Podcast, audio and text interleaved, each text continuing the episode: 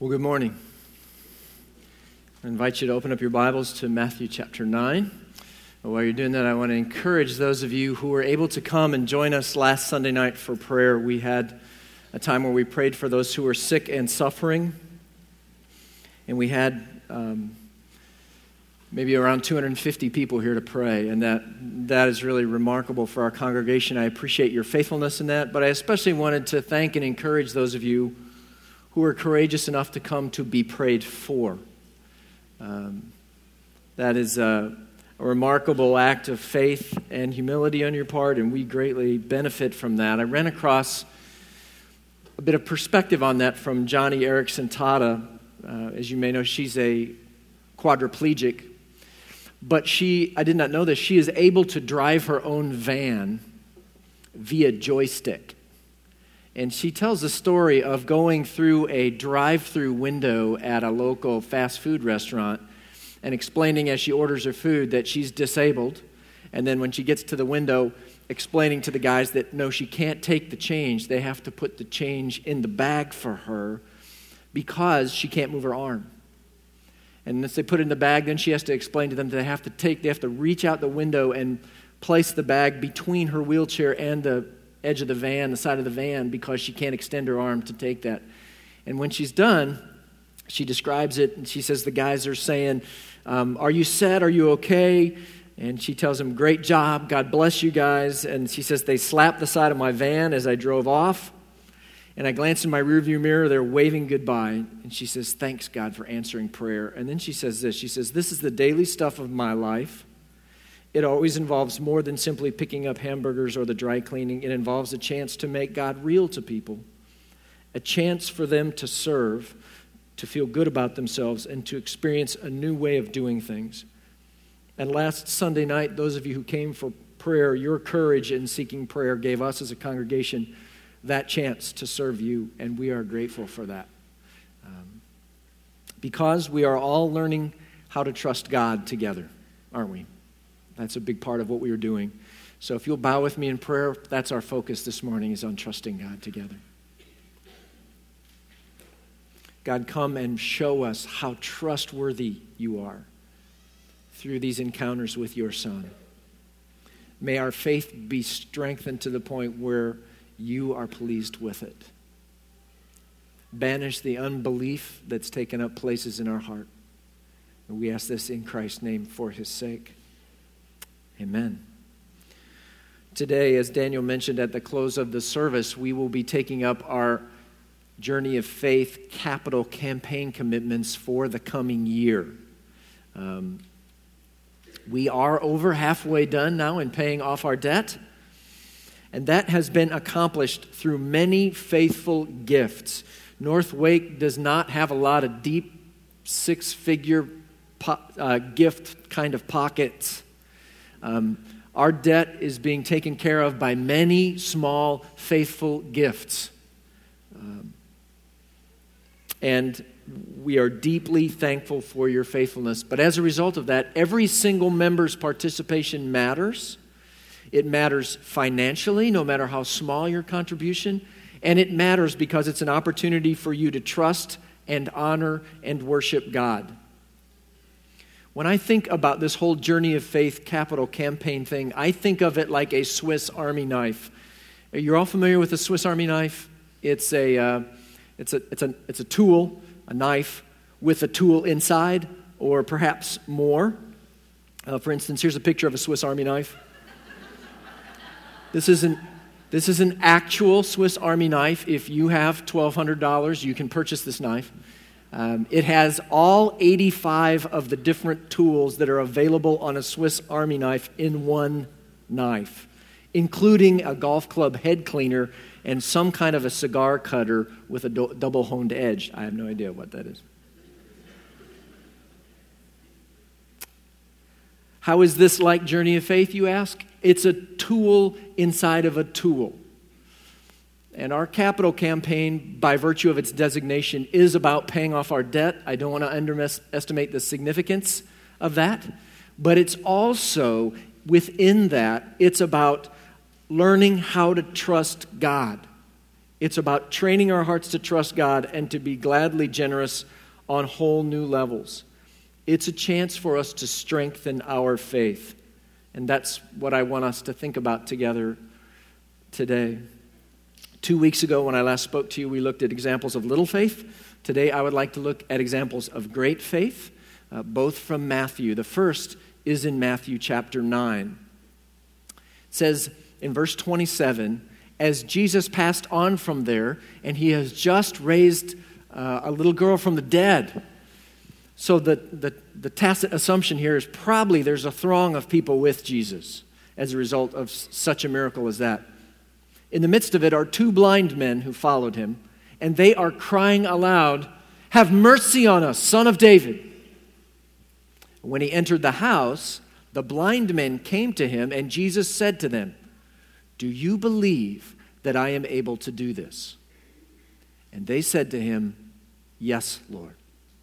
And then he touched their eyes, saying, According to your faith be it done to you. And their eyes were opened, and Jesus sternly warned them, See that no one knows about it. But they went away and spread his fame throughout all that district. So the blind men here. What are we to make of them? The characters in Jesus' stories or the encounters in the Gospels with Jesus we are to see ourselves, find ourselves in these characters. That's one of the values that they have to us. They are either um, condemnable examples or commendable examples for us, sometimes a mixture of both. In this case, they're commendable. They are examples of great faith for us. And to get a sense for what, what this is like for them, think what it must have been like to be blind in the first century. There were no helps for you. There no, um, no ease of access to facilities. There's no braille. There's no seeing eye dogs. There's no uh, canes, special canes for use. There's nothing. Absolutely nothing. Um, and as a result of that, uh, they are living in darkness in a world that is decidedly hostile to them, and not just physically blindness was often assumed to be the result of some sin in the blind person. And so that's projected upon them. Blindness is symbolic in the pages of scriptures of spiritual ignorance. And so that is projected on them as well. And as a result of being, blind, you are labeled immediately as an outcast and an undesirable. So we find these outcasts of society somehow caught up in the throng that's following Jesus, and they're crying out at the top of their lungs for mercy. Mercy. Mercy is undeserved favor. Typically, you seek it from a superior, and they are crying out to Jesus. They know that from where they stand, as blind men in the first century, they both need mercy and are undeserving of it. They are blind and outcast and virtually helpless in every way. They are spiritually the lowest of the low. They are, as I mentioned, poster boys for spiritual ignorance. And so, this is a beautiful combination, don't miss it, of desperation and humility and it fuels their cry for mercy. And notice that it doesn't seem like they just cried for mercy once and Jesus heard them and healed them. They cry out for mercy while they're still out in the public place, but Jesus does not respond to them until they're in the house. Jesus did not heal them right away. They follow him inside the building. And this can't have been an easy task for a blind person to fight their way through the crowd and find their way into the building and then finally find Jesus somehow where they can speak to him and he can hear their cry. This is a model of desperate persistence. You get a sense that they likely could not be deterred from finding Jesus. In the other accounts, and there are others that are very similar in the Gospels, when a blind person sits by the roadside and they cry out to Jesus, they're often rebuked by the crowds. They're not helped by them. But these guys find their way in through that crowd into the house where Jesus is. And there, Jesus is waiting to heal them. You wonder why Jesus waited. Why didn't he just heal them out in the street when he first heard their cries? It could be that he's looking for a more secret place to do these kinds of miracles because they tended to generate crowds based on the miracles, not on the miracle worker. But it may just as well be, and perhaps more likely, that he was waiting in order to draw out their faith. Um, these men are desperate and humble and now persistent. And they really do believe that Jesus is able to heal. And that's the question of the hour. That's the only question Jesus asks of them. Do you believe that I am able to do this? And they answer with two simple words Yes, Lord.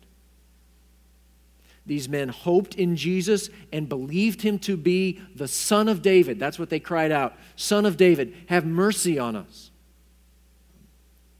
This meant that he was a son of King David, and for them it meant he was the son of King David, the Messiah. That's what that title meant in their day. The Messiah as the prophet Isaiah had foretold, was one who would restore sight to the blind. In Isaiah 35, it says, The eyes of the blind shall be opened, and the ears of the deaf unstopped, and the lame leap like a deer, and the tongue of the mute sing for joy when the Messiah comes. Jesus would himself offer these acts as evidence of his identity. When John the Baptist was in prison, he heard about these deeds of Jesus, and he sent word by his disciples and said to Jesus, Are you the one to come, or shall we look for another? And Jesus answered them, Go and tell John what you hear and see. And the first thing he says, The blind receive their sight.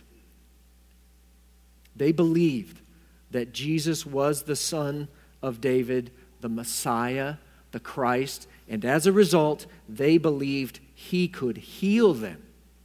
And so, Jesus touches their eyes. This is not evidently necessary. This is not some kind of needful physical therapy that led to their healing, but more likely it's an expression of compassion. How long do you think it had been since anyone touched these men? They were outcasts, they were pariahs. And Jesus reaches out and he touches them, and in response to their faith, he restores their sight. And then, puzzlingly, he says this at the end of our passage. He says, he warns them sternly and says, See that no one knows about it. But they went away and spread his fame throughout all the district. This is the only time, one of the only times, where telling people about Jesus is forbidden. This is a unique situation, and it's not to be appealed to as a reason for you not to talk about Jesus to people. It's a very extraordinary set of circumstances. Again, protecting against um, rallying around people rallying around these miracles rather than the one who was performing them. These two blind men, they believe in Jesus. They believe that he is able to heal them. This is not just intellectual assent, this is believing such that it affected their actions. It's a belief rooted in humble desperation, so that they would cry out to him, they would chase him down, they would persist until they had audience with him. And so, the question Jesus puts to them is now put to us Do you believe that he can do this? Do you believe that he can heal your sickness? Do you believe that He can grant faith to your unbelieving mom or dad or uncle or aunt? Do you believe that He could save that atheist friend of yours from college? Do you believe such that it affects you, such that you cannot be stopped from coming to Jesus and having the audience with Him where He can release His power? Is it a belief in His power that gives hope and perseverance to your prayers? Corrie ten Boom put it this way She says, Somebody said to me, when I worry, I go to the mirror And I say to myself, this tremendous thing which is worrying me is beyond a solution. It is especially too hard for Jesus Christ to handle.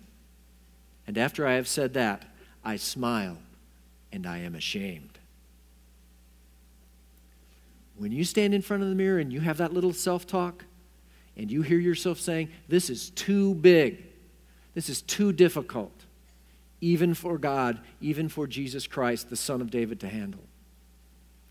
Are you ashamed and do you then snap out of it and persevere in bringing this matter to Jesus? Or do you just nod and walk away in unbelief? Is there something or someone you have given up on that you should still be hopefully, persistently praying for? Bringing to Jesus. These blind men of all people, are our heroes in this. They are desperate, humble, hopeful, persistent, crying out for mercy from Jesus. They call us to pray prayers of great faith. And that takes us to our second story. That's exactly how Jesus describes the faith in our second story, which is in Matthew 15. If you'd like to flip over a few pages there. This story is about a mom Jesus went away from where he was, withdrew to the district of Tyre and Sidon, and behold, a Canaanite woman from that region came out to him and was crying, Have mercy on me, O Lord, son of David. That should sound very familiar to you. My daughter, she says, is severely oppressed by a demon. But he did not answer her a word. And his disciples came and begged him, saying, Send her away for she is crying out after us. And he answered, I was sent only to the lost sheep of Israel. But she came and knelt before him, saying, Lord, help me. And he answered, It is not right to take the children's bread and throw it to the dogs. She said, Yes, Lord. Yet even the dogs eat the crumbs that fall from their master's table. And then Jesus answered her, O woman, great is your faith. Be it done for you as you desire. And her daughter was healed instantly. Okay, this is a this is a fascinating story, but you cannot help but wonder what in the world is Jesus doing? a woman comes to him, a distraught mother whose daughter is suffering terribly by a demon. Mark tells the same story in his account, and he tells us that it's a little daughter, a young girl.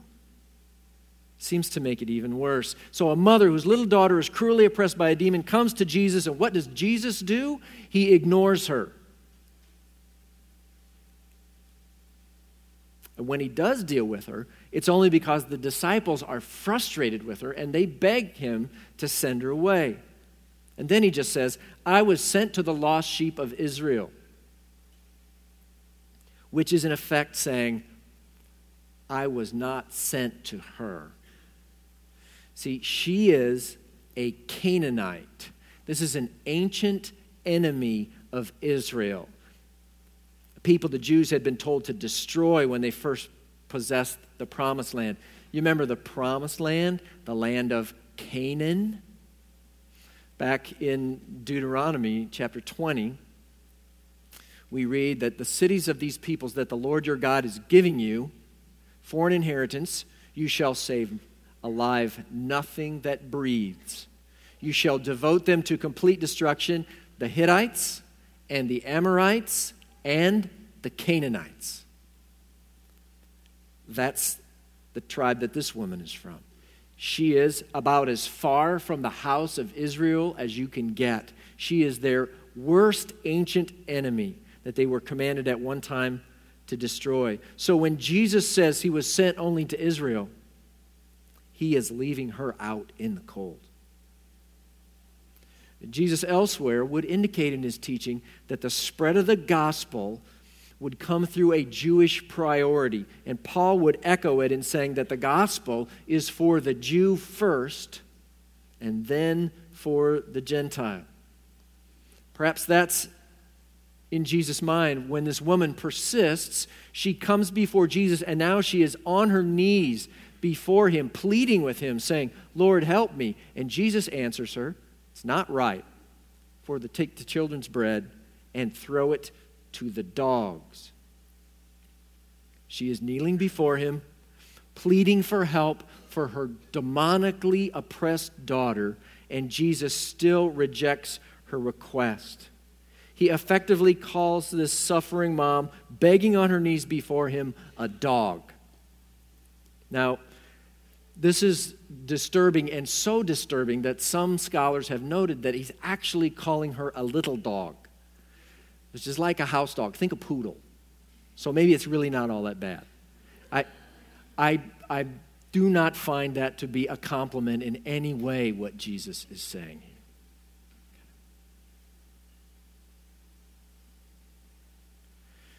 We are not told what Jesus is thinking all we can do is see what his thinking accomplished in her.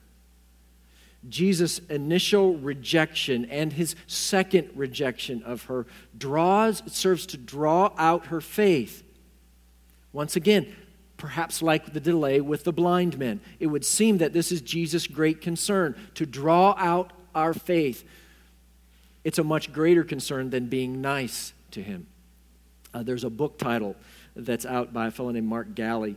It's an opposition to an expression you've heard, Jesus meek and mild. His book title is Jesus mean and wild.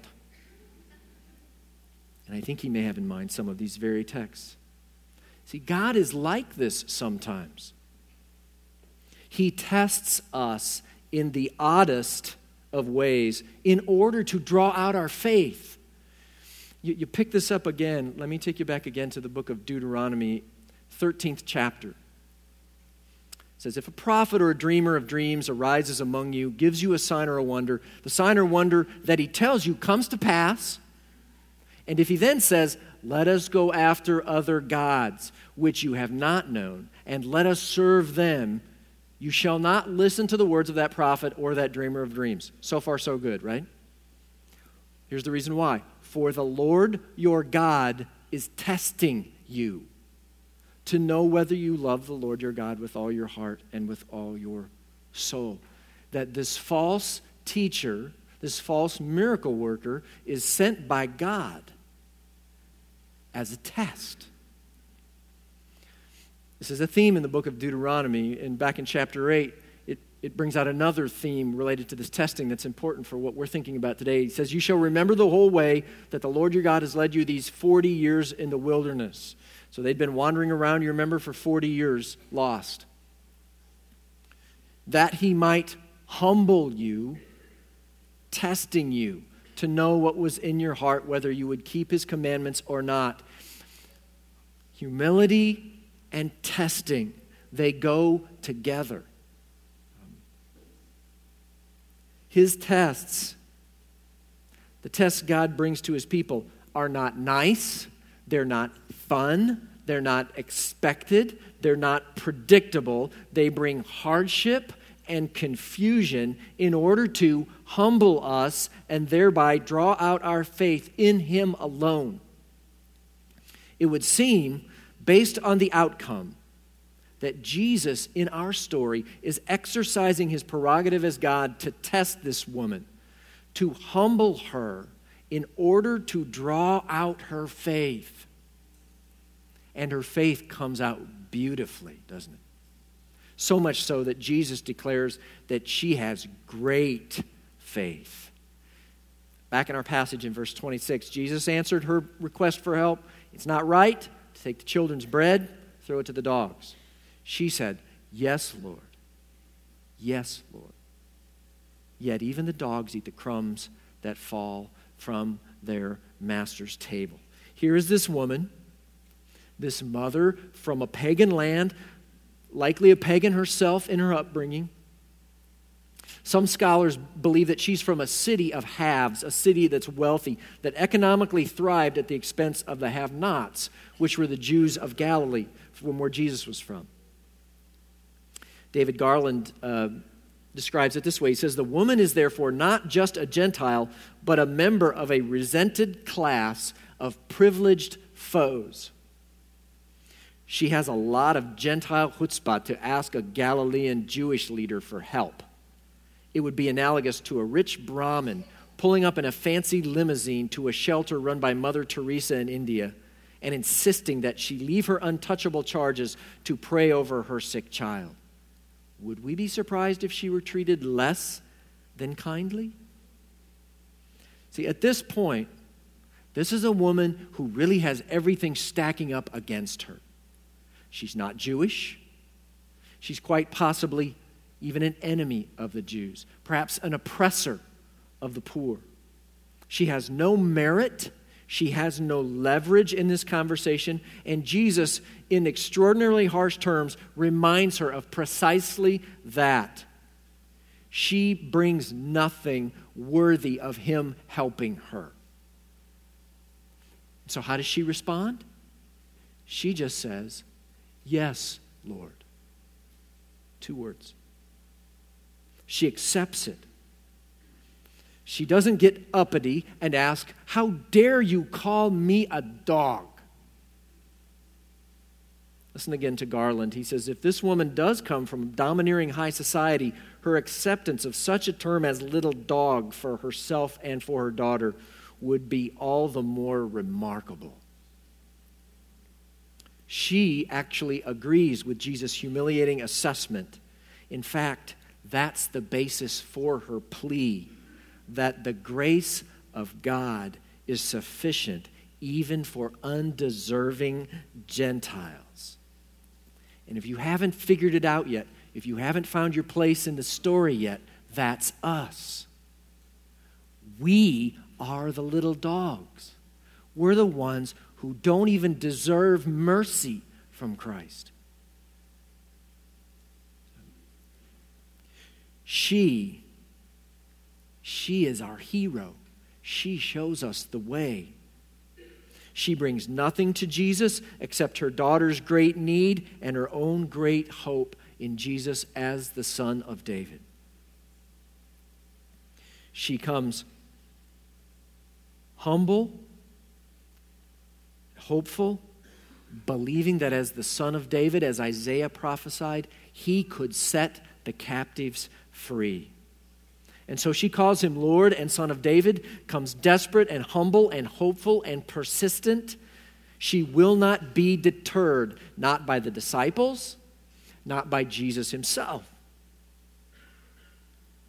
Let me ask you, what if Jesus responded as unhelpfully to your prayers as he did to hers in this story? What if he responded to your request by highlighting your unworthiness, your undeservedness, by saying, Who do you think you are, even asking this? Would you persevere? Are you that desperate? You know, it's an important question because we are all little dogs, in a sense, totally undeserving. Every one of us are great and prolific sinners, undeserving, without merit. Honestly, why would Jesus bother to help the likes of us? Really?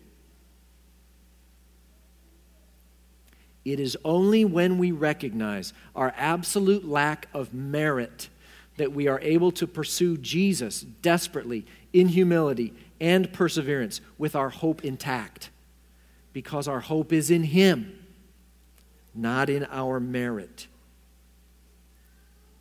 And as this woman shows us, we are right to hope for grace so lavish that even the dogs are satisfied. There is grace for the undeserving. There is grace for us if we will seek it desperately and humbly and hopefully and persistently. Garland says that Dwight Moody is reported to have said that Jesus sent no one away empty except those who were full of themselves. He says, God helps those who confess that they are needy and deserve nothing. Many of us would be sorely tempted to walk away or thumb our noses at anyone who treated them with disrespect. Who wants to be likened to a dog? Who wants others to regard them as a spectacle of weakness? We walk away when we do not feel so desperate for ourselves or our children. We may convince ourselves that we can handle the problem on our own or find another means. Pride, Augustine said, changed angels into devils. And Satan uses pride as a favorite device for separating us from God and from God's help. Pride stiffens the knees so that they will not bow down and muzzles our voice so that we do not call out in humble prayer. Don't, don't miss the point of Jesus' encounter with this woman. The gospel is for the nations, it's for everyone especially, really, only for the undeserving.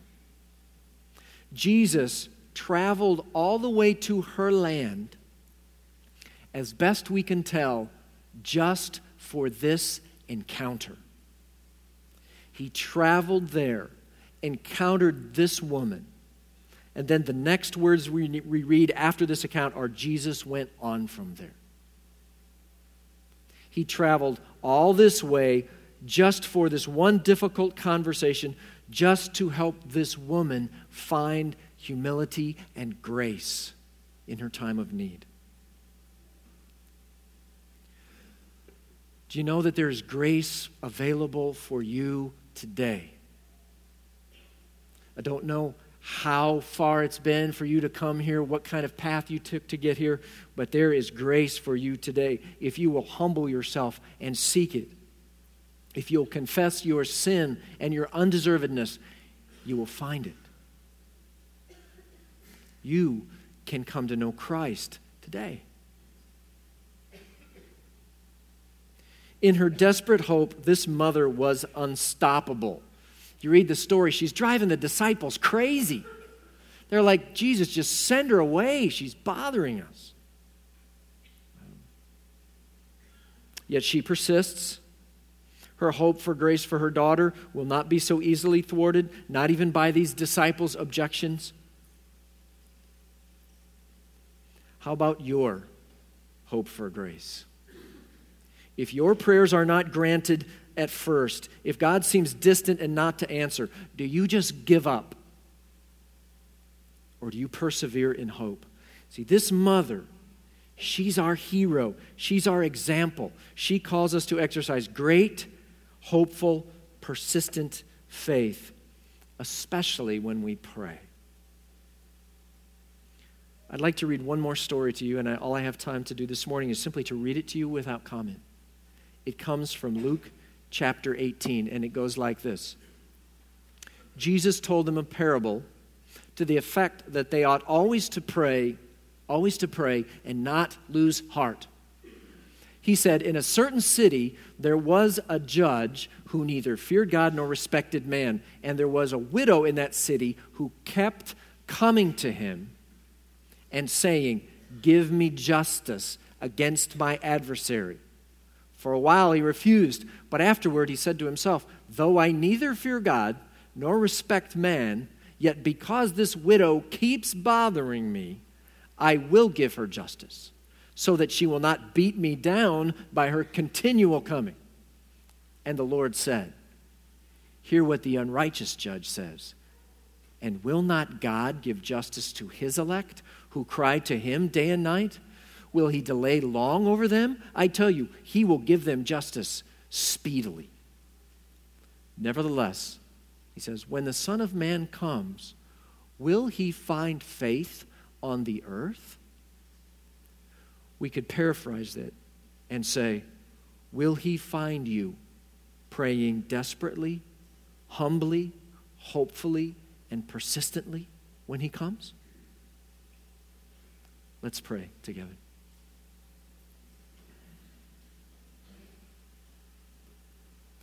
Father, increase our faith. Help us to trust in your power and your mercy, and to never give up. We ask this in Christ's name, for his sake. Amen. I, as Daniel mentioned earlier, we